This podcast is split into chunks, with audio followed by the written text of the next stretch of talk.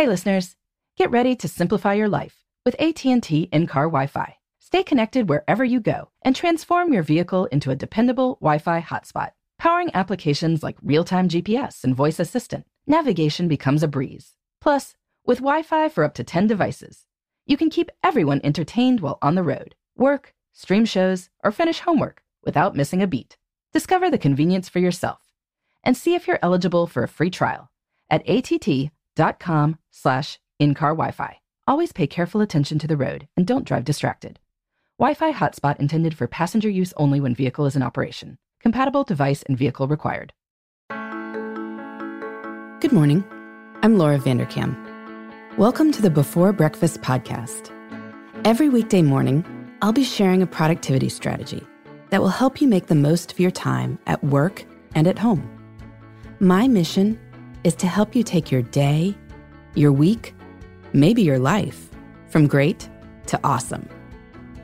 I value your time, so normally we'll dive right into the tips. But since this is the first episode, I wanted to take a few minutes to introduce myself and talk about why time matters to me.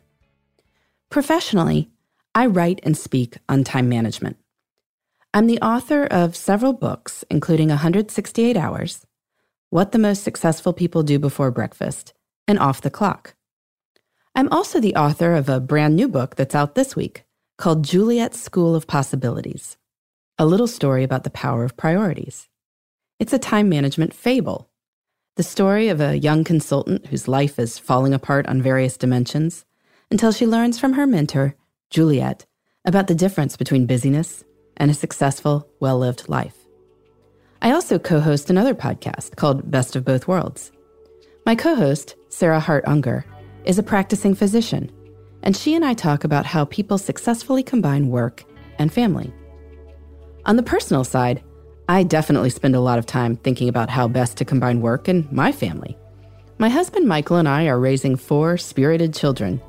They are currently 11, 9, 7, and 4. You'll be hearing more about our adventures in future episodes as we navigate everything from middle school to preschool and the logistics of two career family life.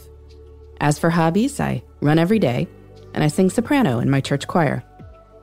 People often ask me how I came to this topic of time management. Unfortunately, it is not because I am always on time everywhere. I do try to be, but I was once late to my own speech on time management. Quite the ironic moment for all involved. That said, there wasn't some moment when life was falling apart.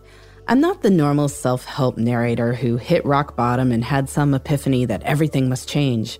That makes for good reading, but my life is just not that interesting. Instead, it was more gradual. I've long enjoyed reading and discussing people's schedules, and this interest became more urgent when I became a parent for the first time 12 years ago. Anyone who's been through that transition knows that a lot of the literature about work and life is pretty negative. We need to just throw up our hands and declare that no one can have it all.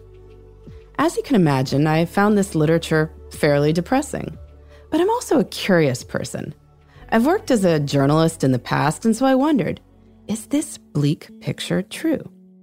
I began studying people's schedules, not just how people talk about their time, but actually having them keep track of their time, half hour by half hour, usually for a week. I've found some interesting things as I've studied thousands of time logs over the past 10 years. I've learned that there truly is space for what matters to us in all spheres of life. People like to talk about dark moments, but time is vast enough for good moments too. Plenty of people are successfully combining rewarding careers with fulfilling personal lives, whether that's raising happy families, being involved in their communities, doing some sort of crazy athletic endeavor on the weekends, or all of the above. After all, there are 168 hours in a week. If you work 40 hours, so that's a full time job, and sleep 8 hours per night, so that's 56 per week, that leaves 72 hours for other things. If you work 50 hours, that leaves 62 hours for other things. If you work 60 hours, that leaves 52 hours for other things. And it turns out that very few people consistently average more than 60 hours of work per week over the long haul. something we'll talk about in future episodes. Anyway, in 40 to 50 hours of focused work, you can get a lot done. In 62 to 72 hours a week of waking, non working time, you can spend quality time with your family and enjoy personal pursuits too. Making time for what matters might involve some creativity, but I promise you, the time is there. This is why I find time management such a hopeful topic. I know that time management might sound a bit boring or maybe even small minded. Here we are, spinning on an improbable planet in the middle of cold space. Around the globe, violence, cruelty, and disasters upend people's lives. Yet here I am, talking about how to turn a 60 minute meeting into a 45 minute one. I get this. And I also get that the best moments of life are when we pay no attention to time like a dinner with old friends that makes an evening pass in the blink of an eye. But none of this is inconsistent with wanting to use time well. We only get so much time on that planet in cold space. Economists preach the virtue of optimizing any scarce resource. When people feel in control of their time and their lives, they have the mental space to help people facing violence, cruelty, and disasters. They can use their talents to keep some of these things from happening in the first place. As for that dinner with old friends, well, they probably won't just show up at a restaurant you happen to like. You have to decide to get together and arrange when that will happen, and maybe book a babysitter too. Even feeling off the clock requires thinking about time. I care about time because life is lived in hours.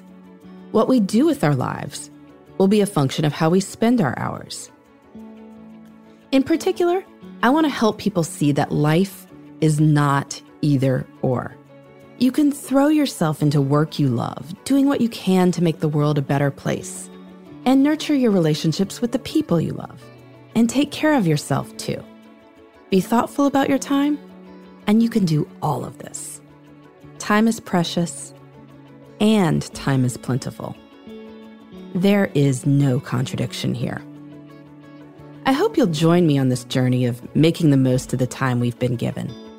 Every weekday morning, I'll be here sharing a tip or a strategy that's worked for me or for someone else.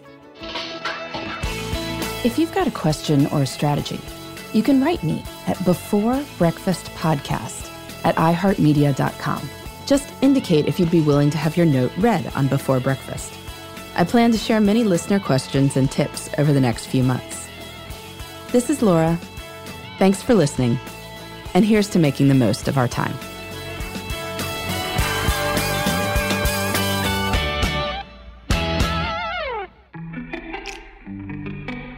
Hey, everybody. I'd love to hear from you. You can send me your tips, your questions, or anything else. Just connect with me on Twitter, Facebook, and Instagram at Before Breakfast Pod.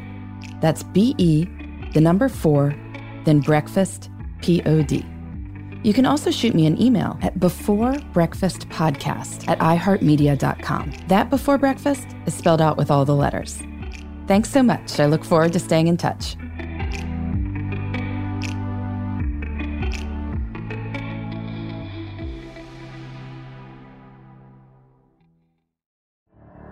The Elevation with Stephen Furtick podcast was created with you in mind. This is a podcast for those feeling discouraged or needing guidance from God.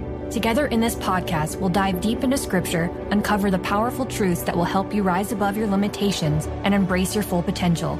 We're here to equip you with the tools you need to conquer life's challenges. Listen to Elevation with Stephen Furtick every Sunday and Friday on the iHeartRadio app, Apple Podcasts, or wherever you get your podcasts. The Black Effect presents Family Therapy, and I'm your host, Elliott Connie. Jay is the woman in this dynamic who is currently co parenting two young boys with her former partner, David. David, he is a leader. He just don't want to leave me. But how do you lead a woman? How do you lead in a relationship? Like, what's the blueprint? David, you just asked the most important question. Listen to Family Therapy on the Black Effect Podcast Network, iHeartRadio app, Apple Podcasts, or wherever you get your podcasts.